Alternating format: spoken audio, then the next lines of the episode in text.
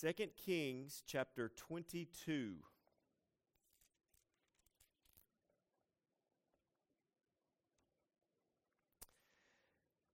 As I said earlier, um, we will start a new sermon series in January, but for the next few weeks, we'll do some just different sermons and um, just thinking through some things and just skip, skimming around my Bible, to be honest with you. I was reminded of a story in Second Kings, and so we're going to go back and talk about a time that was a long time ago, uh, 900 years before Christ was born.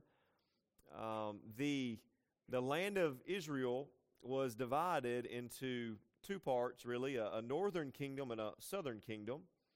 And the northern kingdom was called Israel, the southern kingdom was called Judah. And these kingdoms were reigned, obviously, by a line of kings. And um, in Second Kings, we have really fast forwarded about 300 years into this divided kingdom of Israel, if you will. And we come here and find an interesting situation um, where a new king has began to reign, as you see there in verse 1, and his name is Josiah. And to me, what makes this story, you know, begin interesting is the fact that it says there he is eight years old when he begins to reign. I, I just thought about that for a little bit. Like, how funny would it be if we just put a bunch of eight year olds in charge? Who would do that? It feels like we kind of have in some ways. But anyway, um, but yeah, eight year olds in charge. And, and, and this kid begins to reign. Obviously, you know, there was people helping him and things like that. But this young man, Josiah, who starts his reign in a kind of a, a tough situation, his father, whose name was Amon, was actually assassinated. He was an evil king, a wicked king, and he was assassinated. Uh, Josiah's grandfather was named Manasseh. He was also a wicked king. And so he, he begins his reign as, as a young age under some just um, conflicting circumstances.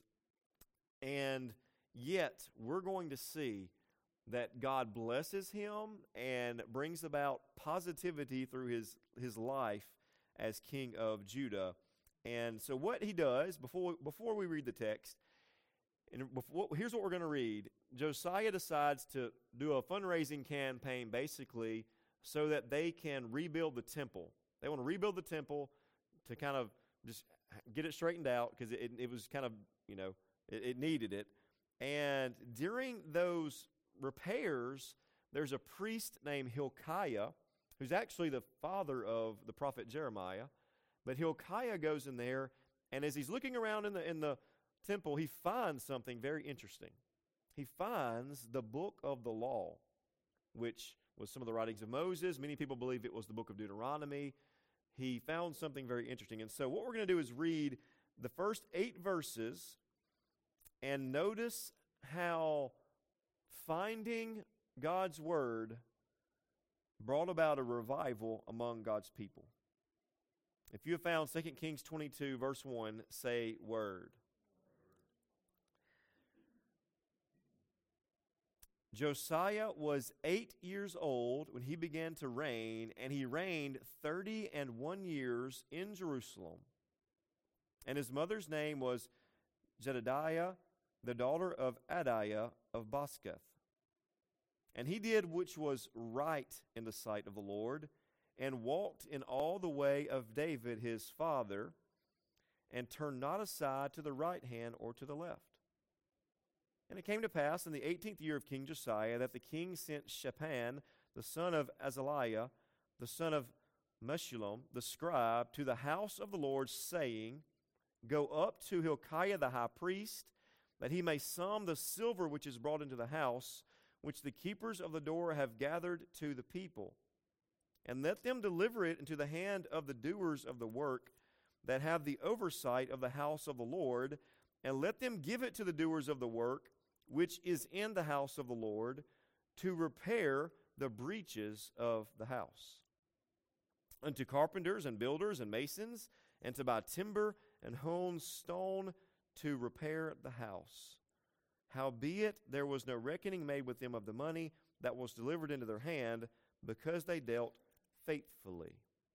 Verse 8 And Hilkiah the high priest said unto Shaphan the scribe, I have found the book of the law in the house of the Lord. And Hilkiah gave the book to Shaphan, and he read it.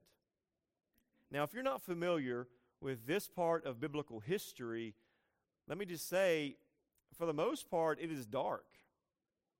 As you go back and look, the northern kingdom of Israel for hundreds of years had kings, and they are almost every one, maybe every one, were wicked. There might have been one guy that was like, uh, maybe okay. But they were mostly wicked. And in the southern kingdom of Judah, where Josiah is, the majority of the kings were wicked. So, wicked men leading God's people, and of course, leading them toward wickedness. But it's not really a surprise, especially here in Judah, that the people have gone astray from God and that the kings have gone astray from God because the people have not been using the law of God, the Word of God. They have lost the Word, and so they were failing to live a faithful life. And the application, I hope you see, is clear that in our day and time, we have turned to wickedness. We've turned away from God as a society, if you will. And one reason we've done that is because we have, in a sense, lost the Word of God. Now, none of us have lost it, have we? We all have a copy, maybe in our laps. You have copies on your phone. I bet in every house, every one of our houses, there are multiple copies of the Bible, isn't there? We have copies of it, but what is our attitude toward it? Do we desire it? Do we see it as important as it should be? Or somewhere along the way, have we as individuals, families, a church, society, have we lost our focus on the importance of the Word? Just like in Josiah's day, if the people of God have a renewed desire for the Word, then God will bring about revival in their lives. We see that throughout Scripture, we see that throughout church history. What I want to do is give you four ways, four thoughts that can help each of us be revived when it comes to uh, the Word. The first one you see there, it's to reclaim a sense of awe for the Word of God. Have you ever lost something important and you struggle to find it, but once you finally found it, you're excited? That ever happened to you? For some of you, it's probably every day, right? Your keys, your cell phone. The other day, we stopped one night. Jesse and I stopped late one night to get gas in a little town called Sherman. Some of y'all probably heard of it. And and I was wearing an old pair of blue jeans. And I love this. They're very comfortable pair of jeans. I just can't get rid of them. But the right pocket is not there, right? And so when you put your keys in, they just fall down your leg to the ground, you know.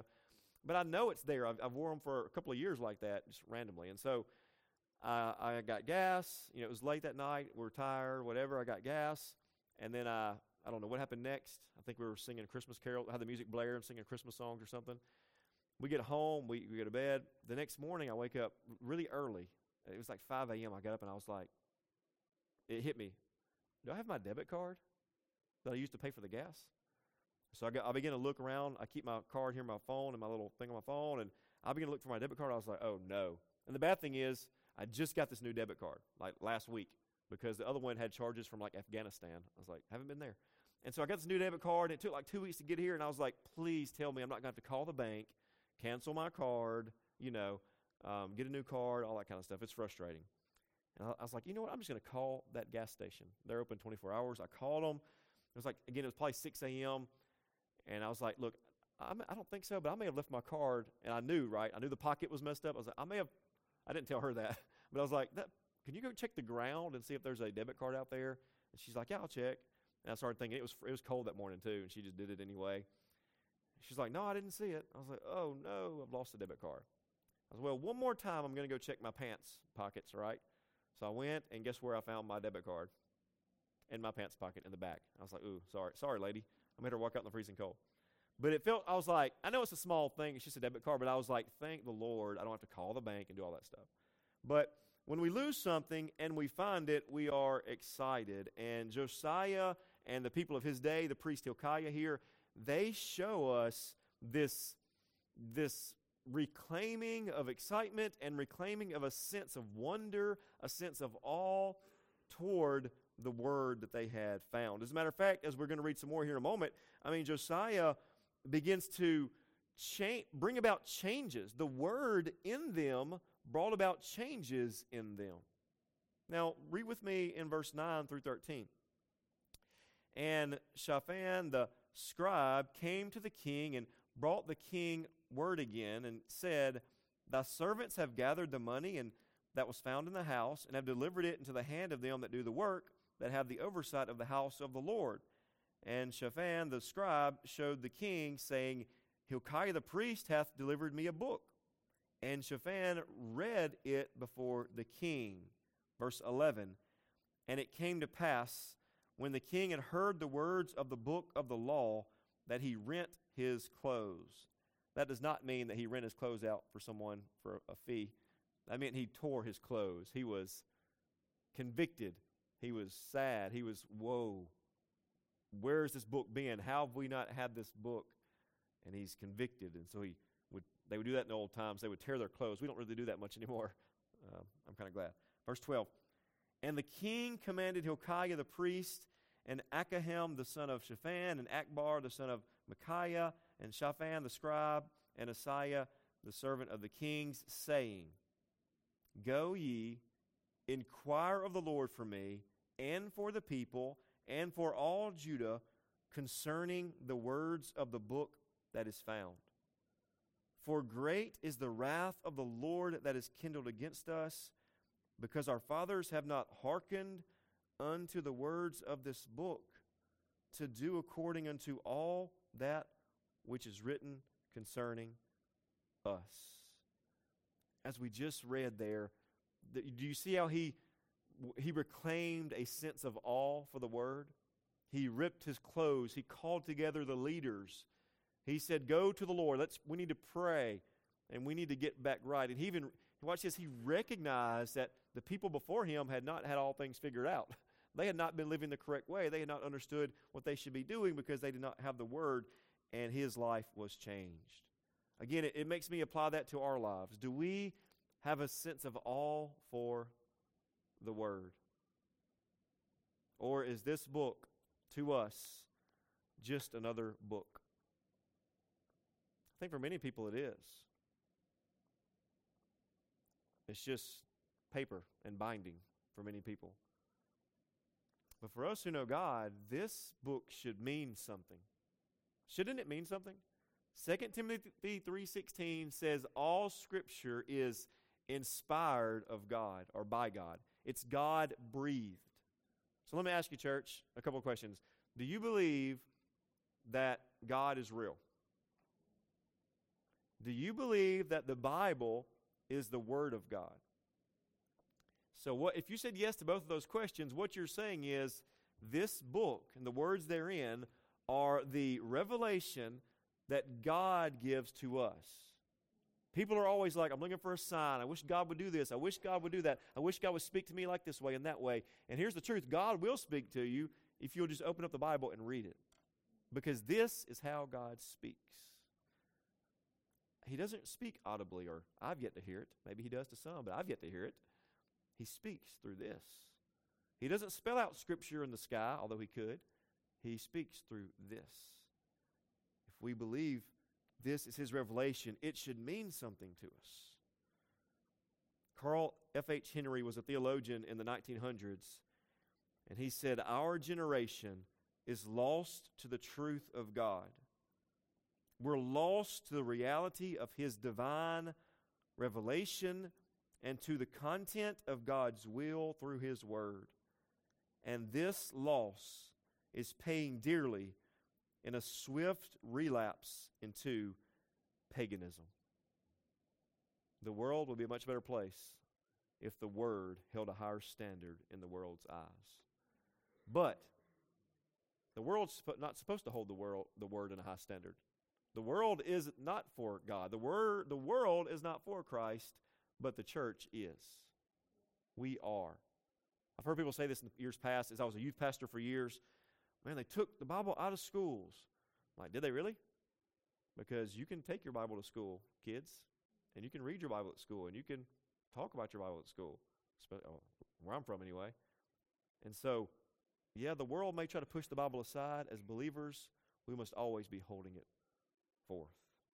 Look in chapter 23. I think I have that up there for you. Chapter 23. The, so the first thing was to reclaim a sense of awe for the word.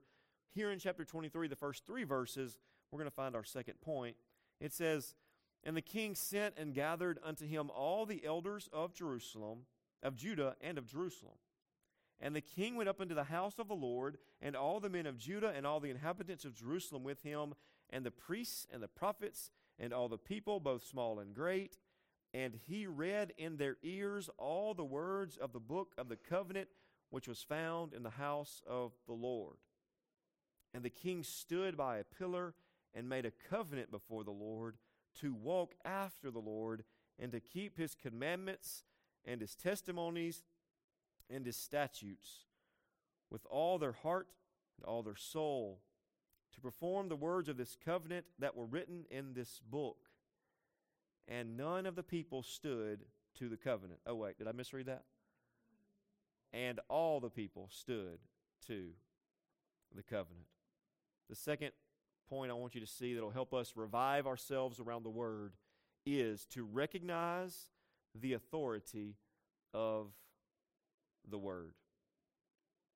You know, Josiah could have said here as he gathered the people together, he could have just said, you know what? We found the book of the law, but that's just for the, you know, that was old. That's an old book. We've made it this far without it. Do we really need it? He could have said that. But that was not his, what happened. That's not what God did to him through this seeing the word. He recognized this word held great authority. It held authority to, to guide them in holiness and righteousness. And so he brought the people together. He read the book to them. He said to them, We're going to obey this. We're going to start applying this to our, our land. And he made this covenant with all his heart and mind and soul. And the people joined with him. Simply put, they recognized the importance of the law. There's a, I think, a pattern of biblical illiteracy uh, that can happen to us and has happened, of course, in our land, but I think it, it is first to lower the view of Scripture. Any person, any family, any church who lowers their view of Scripture will soon after fall into sin of many sorts.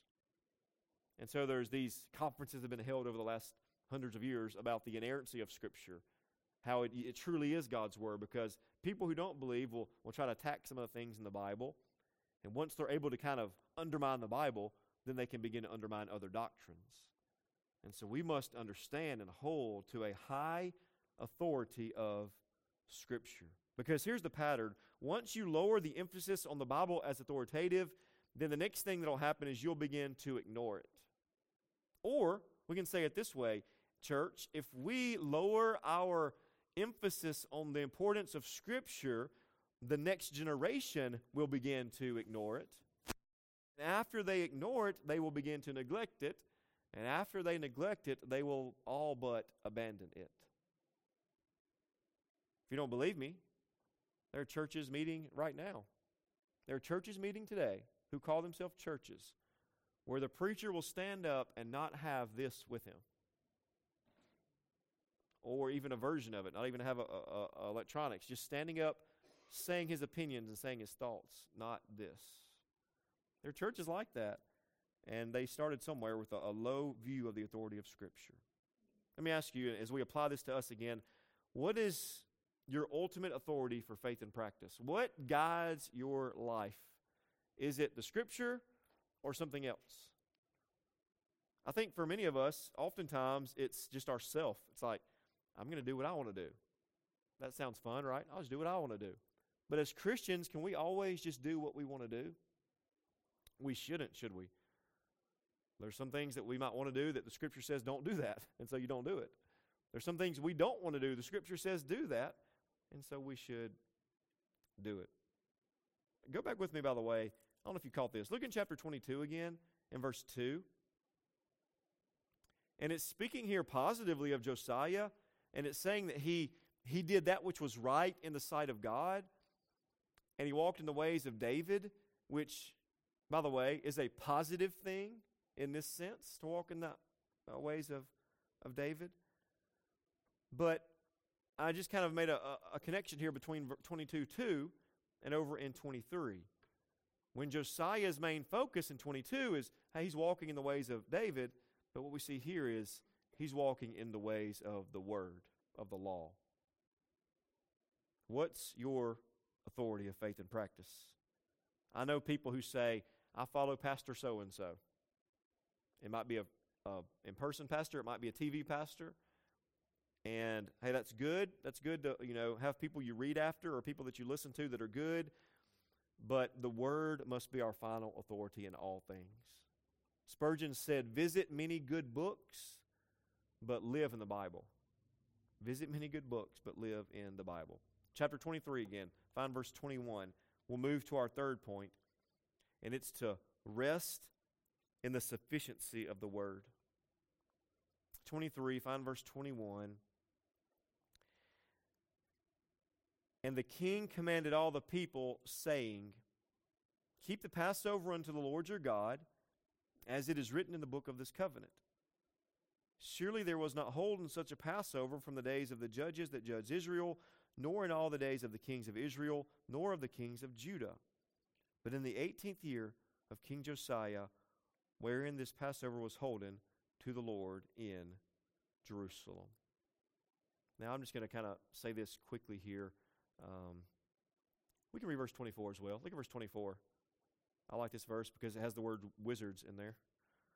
Moreover, the workers with familiar spirits and the wizards and the images and the idols and all the abominations that were spied in the land of Judah and in Jerusalem did Josiah put away, that he might perform the words of the law which were written in the book that Hilkiah the priest found in the house of the Lord.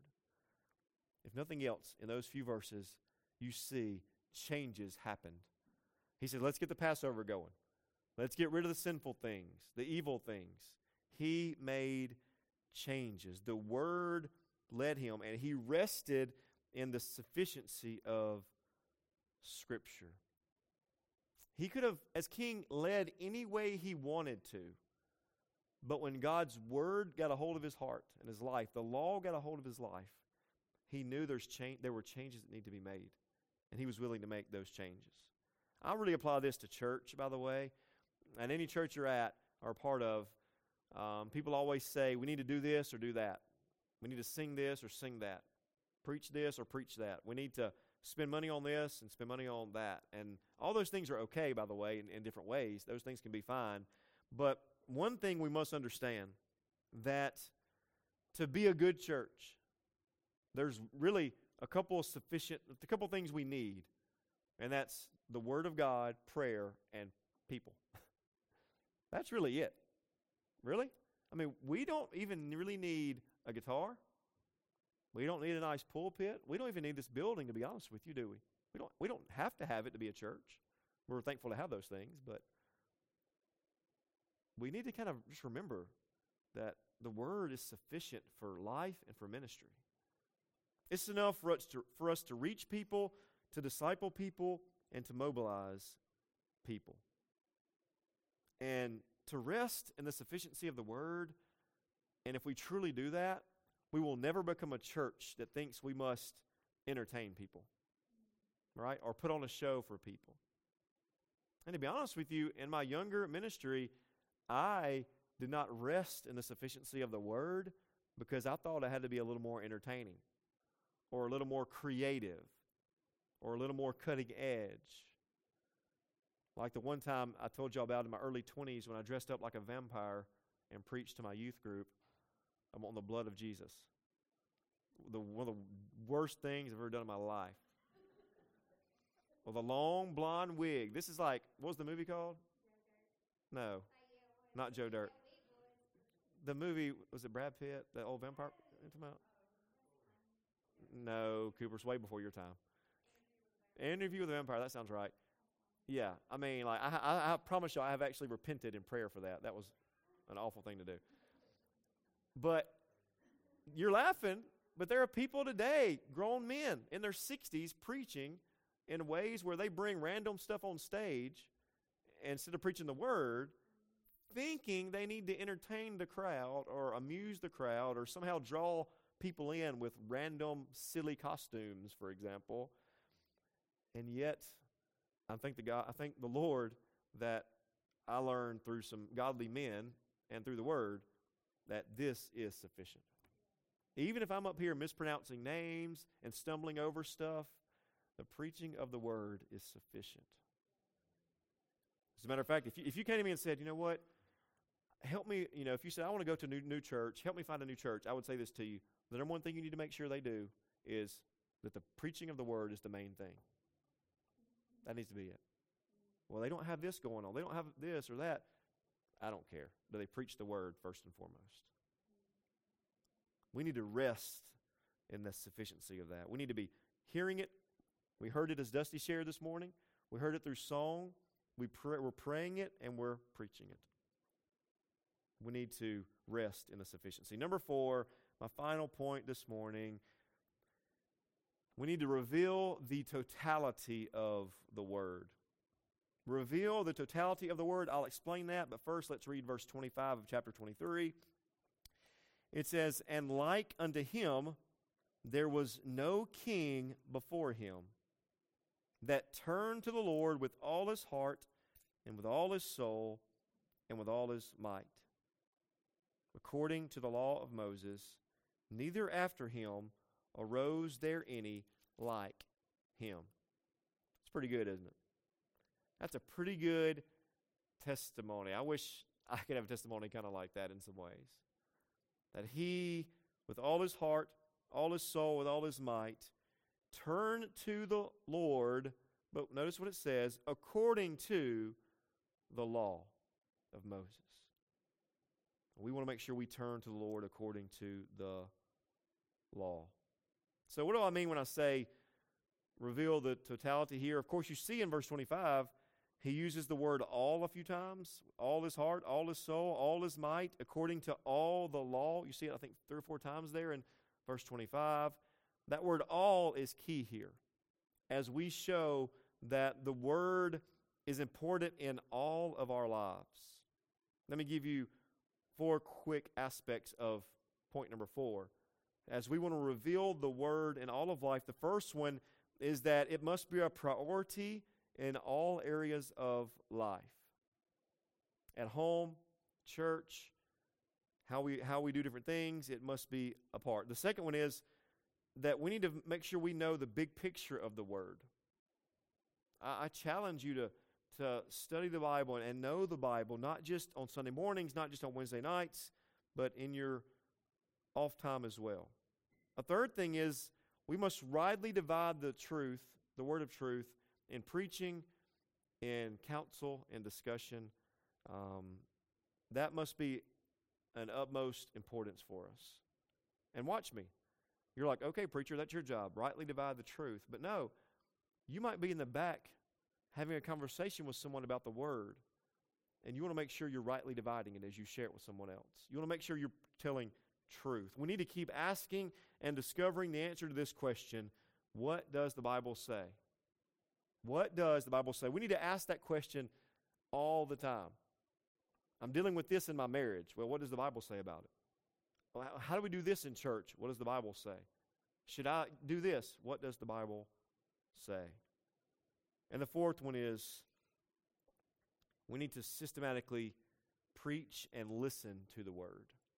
There's a, I don't think I put it there, but there's a, a type of preaching called expository preaching, and it's what I attempt to do every week, and sometimes I, I, I certainly fall short. But expository preaching is when the preacher exposes the text. It, expository preaching means the Bible is the main subject, not the preacher's opinions, the preacher's thoughts. Have you ever heard a preacher do this? Have you ever heard a preacher get up, read a verse, close his Bible, and then rant for 30 minutes on something not related to the scripture? I heard a guy one time, he, I don't remember what verse. He read a verse, closed the Bible, for like an hour, he walked around and told a soccer story for like an hour. But he was pretty engaging. But at the end, I was like, that had nothing to do with the scripture at all. We need to make sure, and, and we do through expository preaching, that the word is the main text. And the preacher is just the mouthpiece for this text. And we want to make sure we do that because when we do that, we're trusting in God's power over pragmatism. We're trusting in God's conviction over our comfort, and we are seeking something that produces disciples over decisions. We could preach different styles. I certainly could do it. Where I make people in our church make decisions. We could do that. But a lot of times when you do that, you get a lot of decisions with very shallow disciples. And preaching expositorily through the word, you may not see as many public decisions, but Lord willing, you're going to see people grow as disciples. That's the goal. That's our goal. And so I would encourage us as a church. From time to time, yes, there may be a topical sermon where you take a topic and you go through the scripture, and that's fine at, from time to time. But our that's kind of like a that's kind of like a uh, a special meal. You know, topical sermon, kind of like a little special meal. But our steady daily diet, our weekly Sunday morning diet, needs to be to go through books of the Bible in context and asking God to speak to us. And that's what we're going to do. So, Let's look at these four things again in conclusion as we saw, saw some things from this King Josiah.